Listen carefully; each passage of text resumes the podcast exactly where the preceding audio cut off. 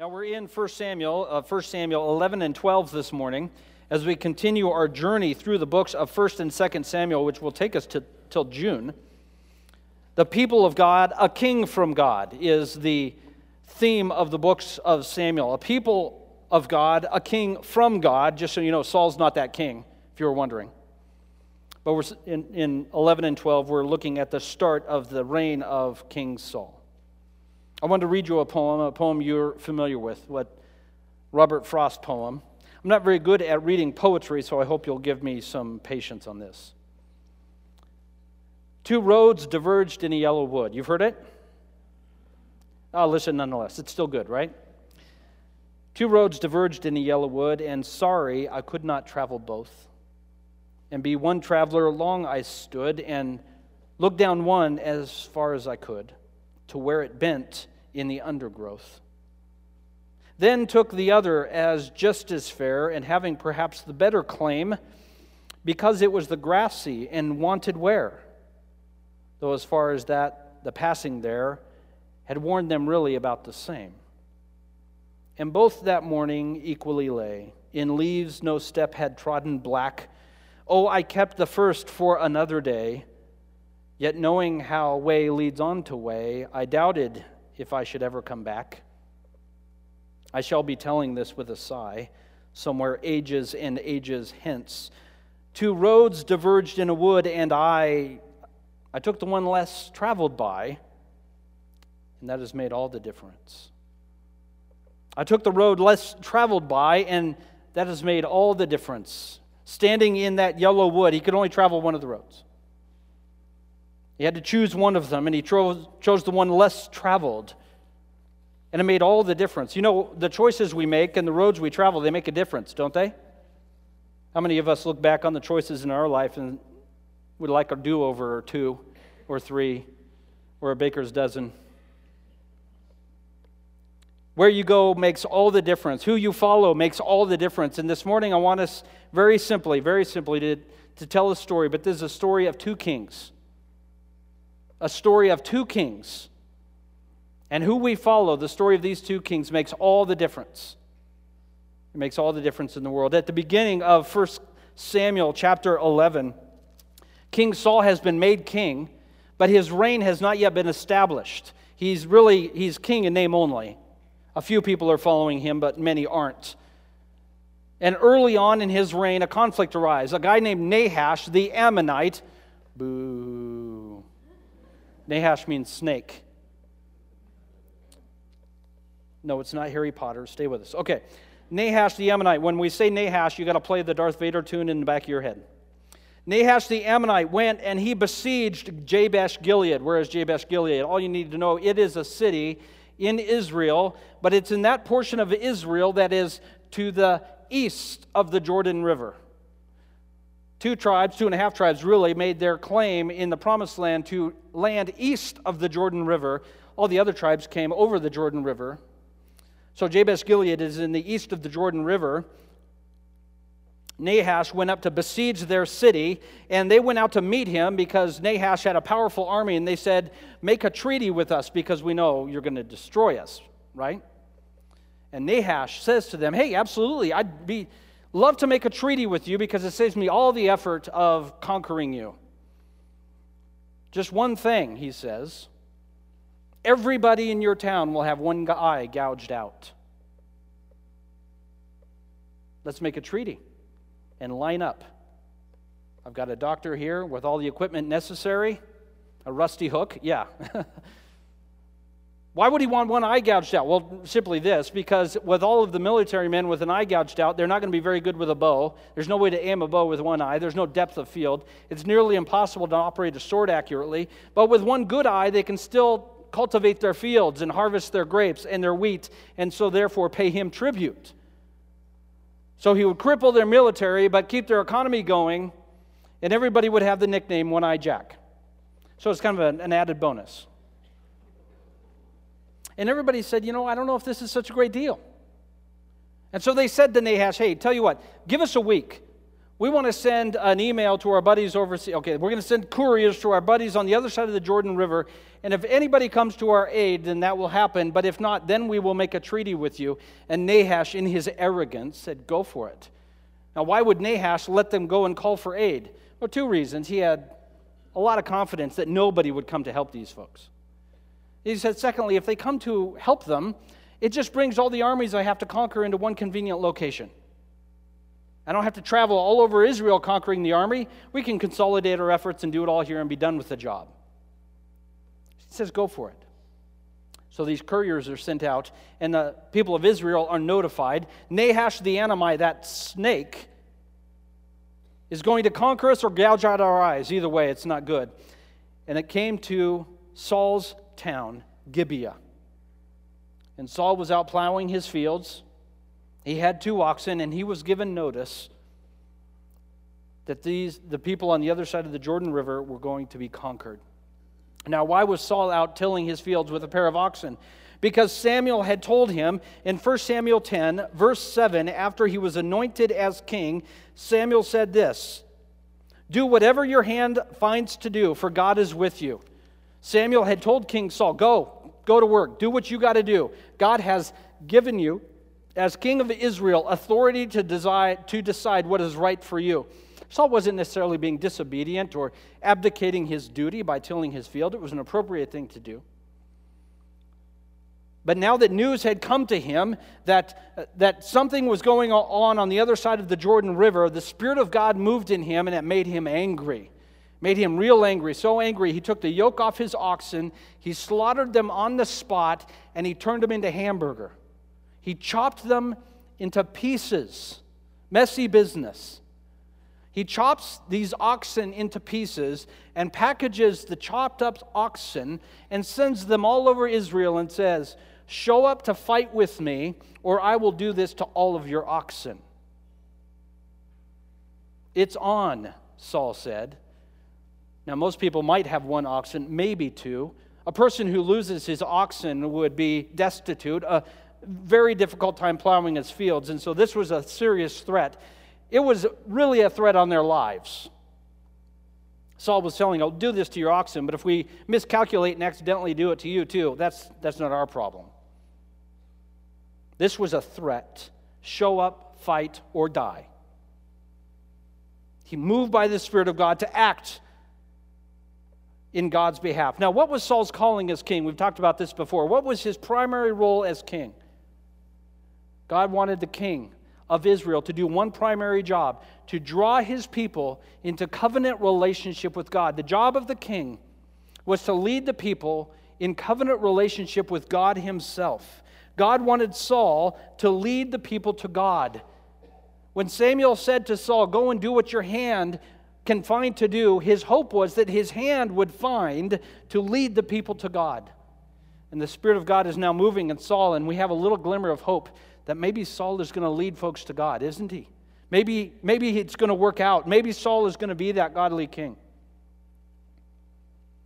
300,000 men show up. There's only one other place in the Bible where a larger army shows up for the people of Israel. He sends a message to the people on the other side of the Jordan River and says, Listen, don't worry about it.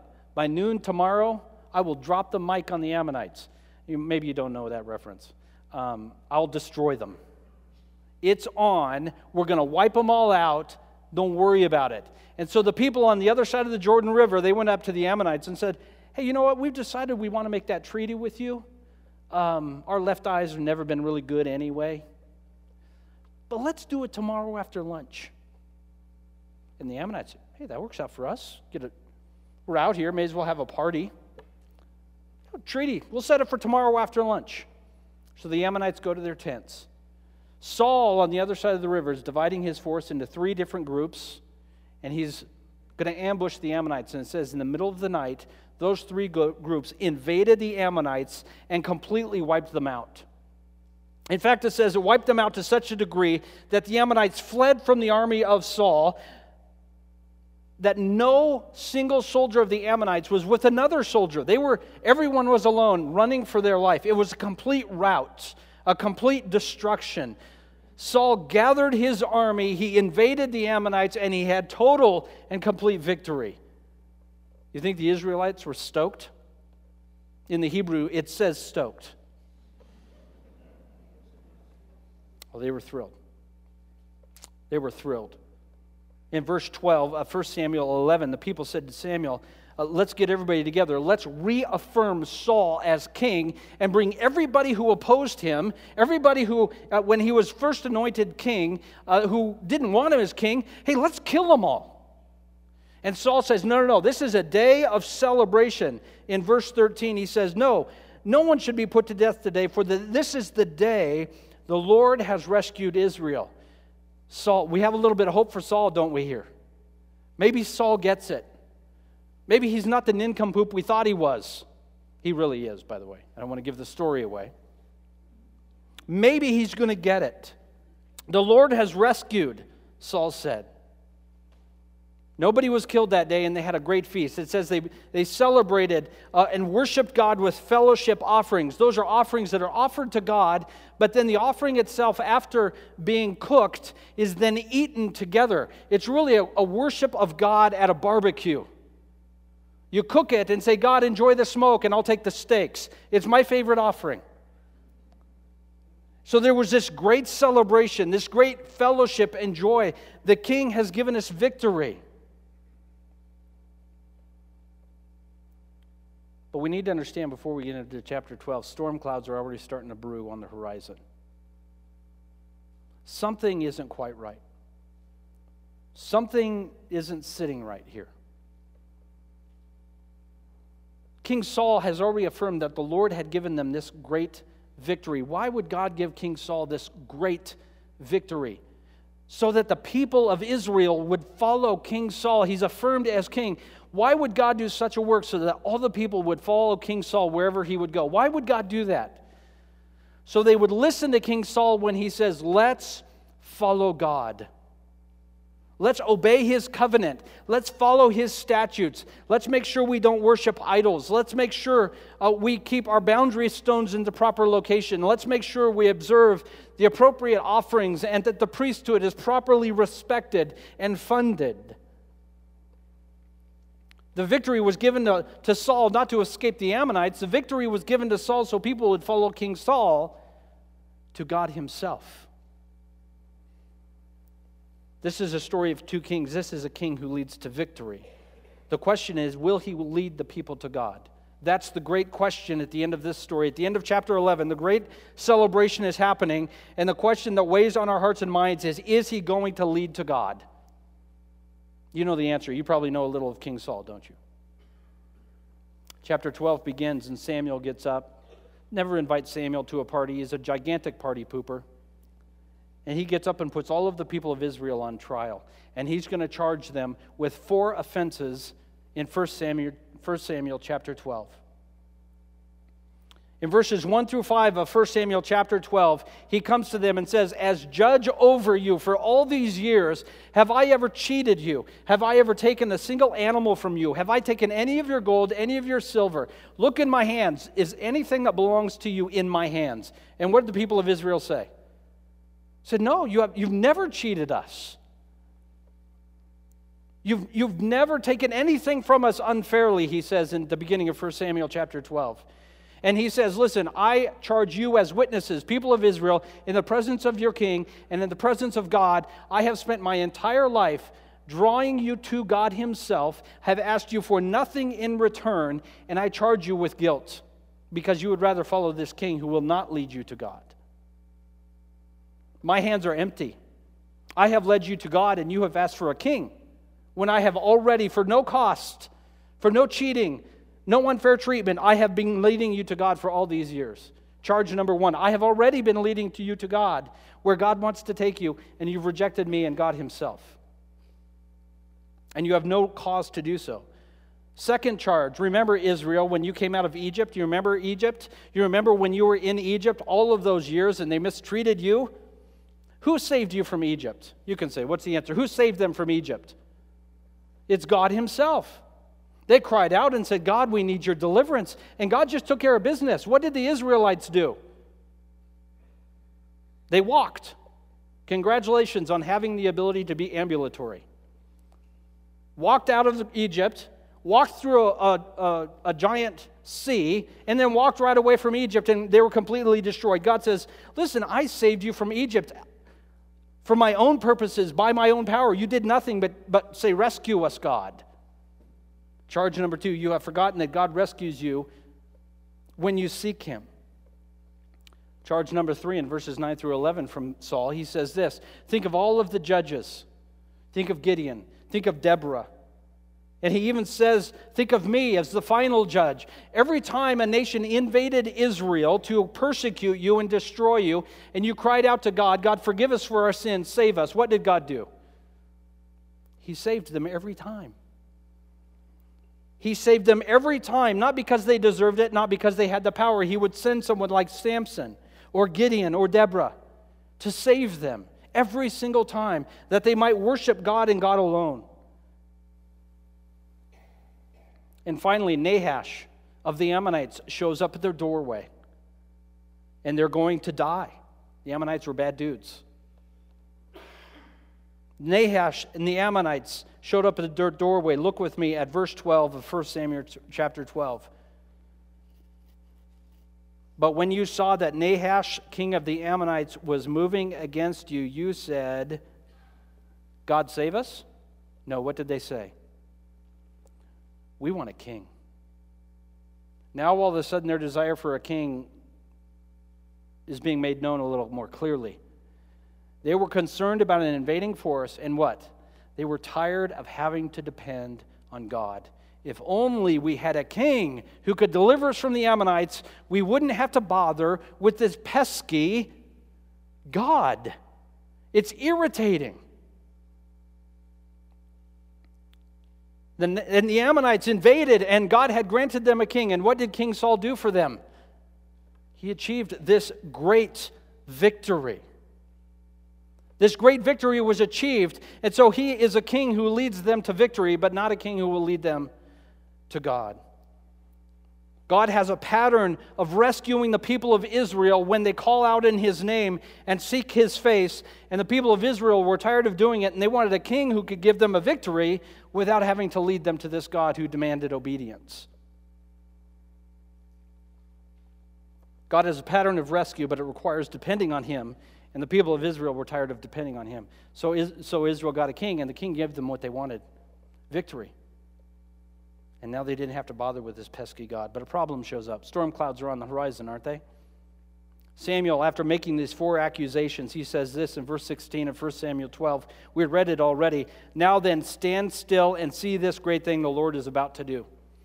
This reminds us of a verse, several verses at the end of Job, where Job had the gall to argue with God about what was good for Job. And God said this to Job. Do you know the verse? Gird your loins like a man, Job, because I'm going to have a conversation with you. And this is Samuel to the people of Israel. Gird your loins, folks, it's on. God wants to show you who you have chosen to follow. Stand still and let me show you this great thing God is going to do. And it was harvest time. The wheat was ready to be harvested. They stood there at the barbecue. And at the below them, on the fields below them, there was miles and miles and miles of wheat ready to be harvested. Wouldn't it be cool? They had peace on every side. They had the, the meat on the grill. And they knew that that winter they would have full bellies all winter long peace and prosperity. And they don't have to bother with this pesky God. And Samuel says, um, Simmer down. What do you see over there? Storm clouds coming in at harvest time. What happens to wheat if you get a good hard rain on it when it's ready for harvest? That's bad news. I'm not a farmer or the son of a farmer, but I understand that'll ruin much of it. But this wasn't just rain clouds, this was a thunderstorm. This was going to rain, this was going to hail, and now the people of Israel realized that their entire crop was at risk of being wiped out. God had done this before, He had done this to the Philistines and completely destroyed their economy. God can, on a whim, completely destroy their ability to, to have food and they realize that they have a problem. The problem was they sought peace and prosperity without God. Their bellies were full, and they had peace on every side, and they had forgotten that the true hunger they had was not for food or peace, but it was for God Himself. Isn't that a great danger when we're full and we're at peace? We just don't need God that much. This is precisely what happened to Israel. They had a king that had given them everything they demanded, conquered their greatest enemy. They had fields full of food, and they had no hunger for God. The hunger for God was gone because they're, they're full bellies and their contentment in, in where they were. But you do understand, we were made by God for God. And we are never really truly full unless we are in God's presence, fellowshipping with Him. And so God wants to show them, as this storm cloud moves over, He wants to show them that they had victory over the tiniest of enemies, and now they've made an enemy of the greatest of forces. They've traded a very small enemy, the Ammonites, and now they're contending with God Himself. Just so you know, you may not agree with me, that was a bad decision.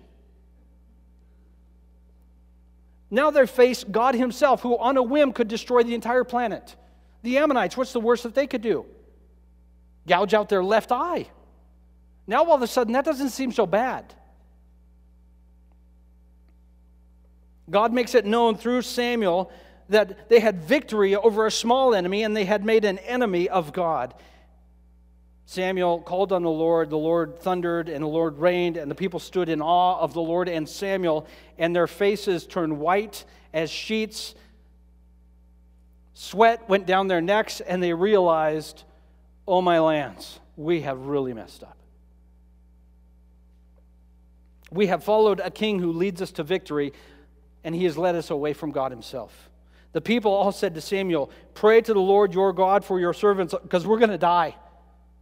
They finally are repenting now. They are finally saying, We have followed the wrong thing.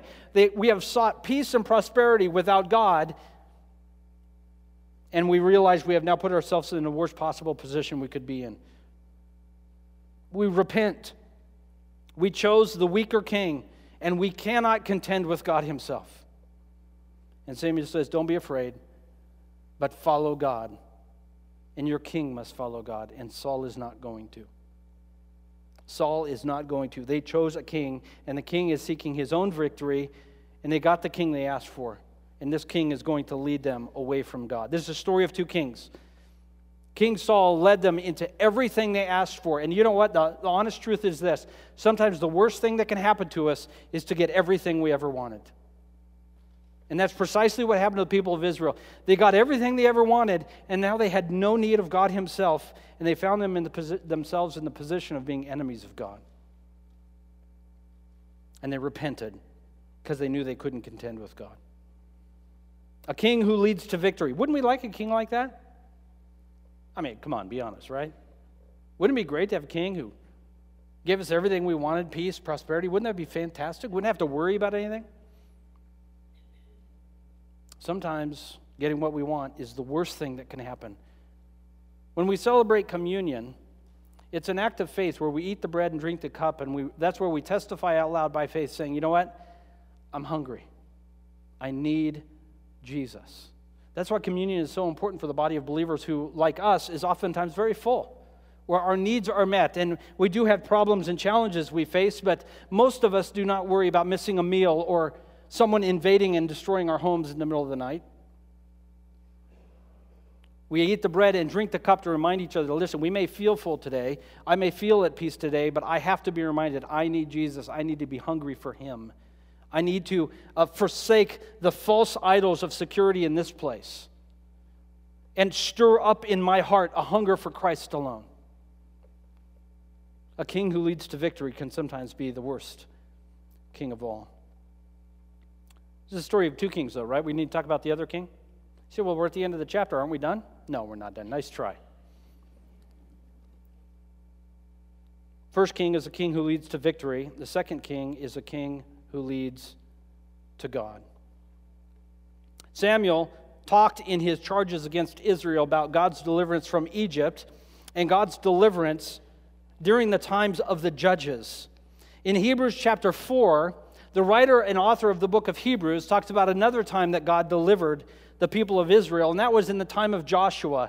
In Hebrews chapter 4, verse 8, God says this Now Joshua invaded the promised land. Didn't you remember that story? He crosses the, the Jordan River and then he meets the angel of the Lord. And then they march around Jericho seven times and seven more times. And I think they had Segways, so it was easier. The walls collapsed, but that was just the first and, and of, of many cities that they destroyed, so that the people of Israel invaded the promised land, and we call that the conquest. And Joshua and Caleb together had great victory upon great victory, and they took over the land. And this was what the author of Hebrews says about that time. Hebrews chapter 4, verse 8. If Joshua had given them rest, God would not have spoken later about another day. There remains then a Sabbath rest for the people of God. Anyone who enters God's rest also rests from his own work, just as God rested from his back in creation. Let us therefore make every effort to enter that rest so that no one will fall by following their example of disobedience. The people of Israel had wandered in the, in the wilderness for 40 years because of disobedience. And Joshua and Caleb led the next generation into the promised land. And we might be thinking mistakenly, well, now the people of Israel are at rest, aren't they? And the author of Hebrews says, no, no, no. There was, there was not rest yet. The rest was yet to come. The rest was going to come from someone else. Uh, rest couldn't come from Joshua, he was just a general of an army. The real calling for the people of God is to rest from their own work he says in, in Hebrews uh, 4, verse 10 anyone who rests, enters God's rest, rests from his own work. How do we rest from our own work and allow God to do all the work? Well, fortunately, the author of Hebrews tells us all about it in Hebrews chapter 10. I'm going to read a verse or two in Hebrews 10, beginning at verse 19. Hebrews chapter 10, verse 19. You can turn there or jot it down and read it later or follow along with me. Your call. Therefore, brothers, since we have confidence to enter the most holy place by the blood of Jesus, by a new and living way opened for us through the curtain that is his body, and since we have a great high priest over the house of God, let us draw near to God with a sincere heart, in full assurance of faith, having our hearts sprinkled to cleanse us from a guilty conscience and having our bodies washed with pure water. Let us hold unswervingly to the hope we profess, for he who promised is faithful. And let us consider how we may spur one another on toward love and good deeds. Let us not give up meeting together as some have done, but let's encourage one another all the more as we see the day approaching. What does Jesus do in this passage? Everything Saul didn't do. Saul, as the king of God's people, was to lead the people of God to God Himself through covenant obedience. What does Jesus do? He sacrifices His own life to fully cover the broken covenant of our lives and provide a new way for us to go into the presence of God. Jesus himself dies and says, I will pave the road with my blood that you might have full access into the presence of God himself. Jesus is the king that leads us directly to God Himself, the kind of king Saul could never be. Jesus makes a way to God. If Saul was a king who leads to victory, a false victory at best, Jesus is a king who leads us to God Himself.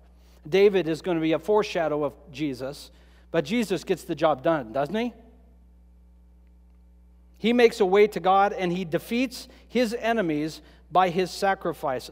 I want to make three comparisons between Saul and Jesus. Are you ready? When Saul is facing an enemy, how does he gather an army? Through conscription. Join me or die. That's called the draft, if you didn't know.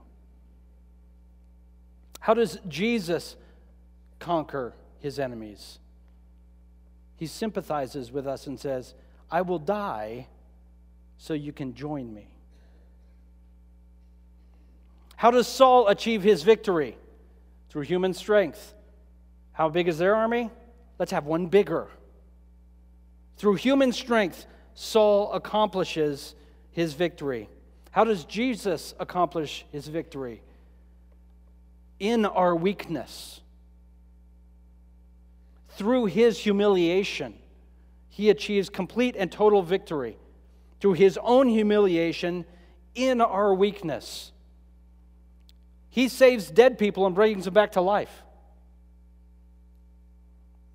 That's not a fancy army.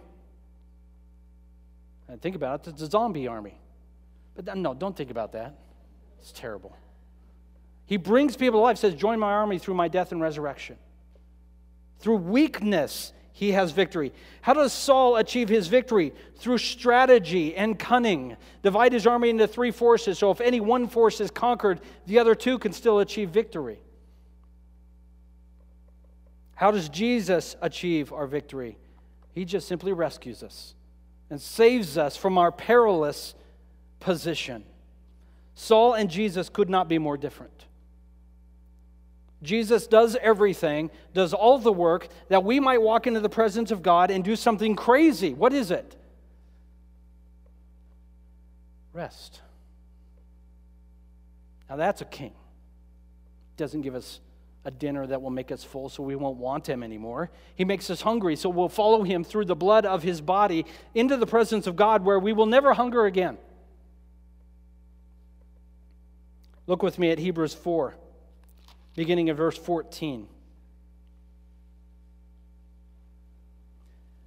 Therefore, since we have a great high priest who has gone through the heavens, Jesus, the Son of God, let us hold firmly to the faith we profess. For we do not have a high priest who is unable to sympathize with our weakness, but we have one who has been tempted in every way, just as we are, and yet without sin.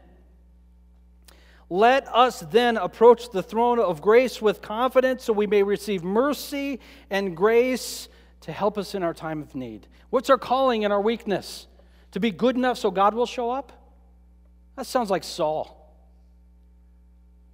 To boldly walk into the throne of grace and say, God, hook me up, I am done. And God says, You with Jesus? Yeah, I'm with Jesus. All right, we're, we're good. He has gone through the heavens that we might have access into the very throne room of God with no inhibition. There's no velvet rope. Let us, therefore, make every effort to enter that rest. It's a weird sentence, isn't it? Let us make every effort to rest. Why do we have to make effort to rest? Because our default human condition is to work our tails off to rest. I work hard and I play hard. I do my religion the same way. And Jesus said, No, how about this? I'll do all the work, you do all the resting. That doesn't sound right. Doesn't that sound wonky? I don't know. That's not how religion works. You know? Okay, so let's not do religion. Let me do, let me do all the dying, you do all the resting. It's unbelievable. This isn't a king who just gives us an empty victory like, like Saul. This is a king who leads us into the presence of God alone. Now, if you don't want the presence of God, King Jesus does nothing for you. But if you want the presence of God, which is how you were built, Jesus paves the road with his blood and gives you the power through his victory. Two roads a king who leads to victory. It's tempting. Everything you ever wanted peace, prosperity, joy. Or a king who leads to God. Two roads. There's a danger in victory, isn't there, in our lives? There's a danger with everything going the way it needs to go. There's a danger, if I can say it this way, danger with success. Frankly, when we're successful, we're kind of like King Saul. We tend to overestimate our own importance, isn't it? Don't we? Tip of the hat. Thanks, Jesus. I did most of the work. There's a danger in our own victories and our own successes because in our fullness, we don't hunger for God like we ought to in our contentedness, in our peacefulness, in, in our self importance, God is second best, at best. There's a danger in our victory.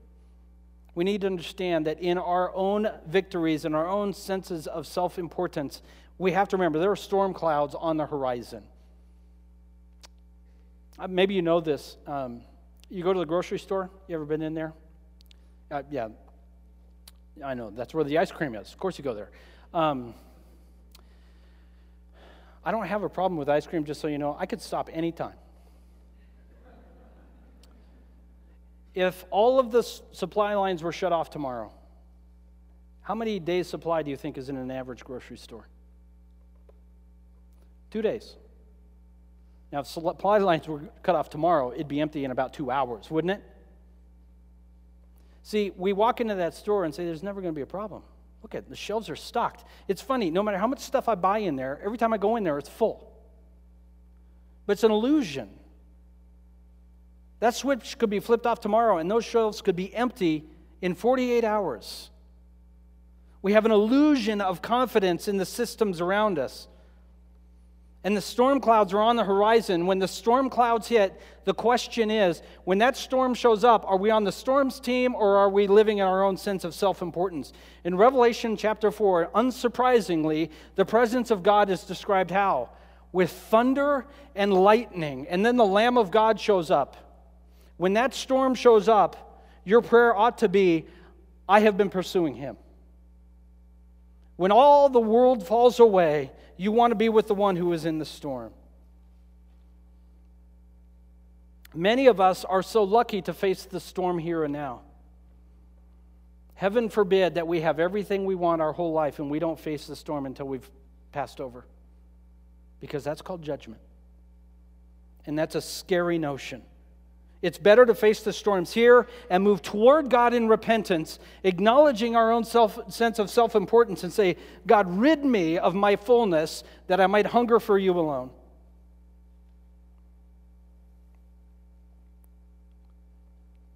Do not take the risk of facing the thunder of the throne of heaven unprepared. When we face that throne, my prayer for all of us is we can say, I'm with the Lamb. And he says, All right, come on in. Enjoy the show. Danger of victory. Second thing I want you to think about is just a question. Obviously, it's not for you, it's for the person sitting next to you, right? Think about your life and your relationship with God, whatever, whatever comes to mind. Here's the question Would you describe your life with God as a life at rest? Think of your relationship with the Lord, your relationship with God. Is it a life at rest? Do you think the author of Hebrews was teasing? Strive to enter my rest? Nah, kidding. Work really hard and feel guilty most of your life. No. Our life with God ought to be the goal is, the, the, the hope is that in Christ we rest. I'm going to say something crazy. And most of you probably won't even believe me. Here it is. This is nuts. Are you ready? You're good. Like right now, sitting where you are in Christ, you're good. I mean, you, uh, you, we walk into a place like this, it's a church, and a pastor's going to get up and talk fancy. Sorry to disappoint. And we feel like, okay, man, I, I'm not so good. You're good. That God is looking at those who are in Christ by faith and saying, man, dialed in. I see Jesus in you. I mean, uh, uh, but, but you're, you're, we're thinking, oh, no, you, you have no idea what I did. It doesn't even matter. You're good. You know, somehow we get this notion in our heads well, Jesus died for everything except for the thing I did five minutes ago. you have no idea, Greg. I am terrible. I never read my Bible. Now, I'm not going to tell you not to read your Bible. I'm going to say, guess what? You're good. I bet you most of us have spent our entire Christian life thinking we're not good. I'm not going to ask you to raise your hand. Raise the hand of your heart. Is that a thing, Seth? We have eyes of our hearts, hand of our heart. You spend, haven't, I mean, come on, honestly, if those of you who grow up in church, this is what we're taught from a little kid. You're not yet good, so suck it up and get her done. Rest. You're good. Jesus paid it all, including that thing five minutes ago. but I got to get better. I, I got to fix some stuff, Greg. I, you have no idea what I struggle with. You're right, I don't. You're good. There's a funny verse in the Bible. It says this He who began a good work in you went on vacation, so suck it up and get it done, please. That, right? Did I quote it right? I don't know if I got it right. He who began a good work in you is faithful to complete it. When we think, I'm not good, we've told God He's not faithful. You are today, in this moment, precisely where He intended you to be. I'm not saying you like it, but He didn't make a mistake. He who began a good work in you. Another way we say, I trust God with you more than I trust you with you. I actually happen to believe, no matter what you have in your mind, that God is powerful enough to overcome your stuff, frankly, my stuff, and complete His work in us. Amen? What are we going to do? I don't know why I do this when I rest. We rest. I'm good. You're good. We're good. Danger of victory. We overestimate our own importance and fail to hunger for God. Secondly, we need to rest. I am not worried that in your resting you will walk away from God. I am worried that in your striving you will walk away from God. Lastly, like it or not, you were made for Him. He formed you into the shape, body and soul, that fits into Him. All of us were created to aspire to worship. And we were made to worship Him, but we rebelled against Him long ago. And your heart is wayward and it will pursue to worship all kinds of things victory and successes and money and pleasure and peace and prosperity and all these things that are good things, but not ultimate things. You were made for Him. And I, this is just the last question. You can't rest if this isn't true. Are you in Him? Has He moved into your heart and, and made you new by faith in Him?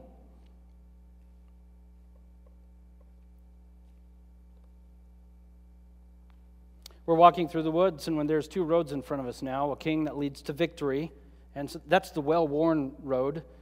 It's the road of, of religion and good behavior, and everybody knows on that road. You know a bunch of good people on that road. They're good people. And there's another road that very few people are walking down. I'm not making this up. Jesus said it first. And on that road, it's a bunch of really weird people, and they're doing something very, very weird. They're being still and watching to see what God will do. And they're resting, knowing this great God is the one who will take them down the road. And our, our tendency is not to be like Robert Frost, who saw the well worn road, say, well, that'll be a little bit better, and all the really respectable people are there. We look at the, at the road less traveled where people are being still and resting and allowing the power and faithfulness of God to do their work in them and, and staying hungry for Him. And guess where that road leads? Right to the throne of grace. The place we were created to live forever. My challenge for us is to take the road less traveled. Not a king who takes us to victory, but a king who takes us to God.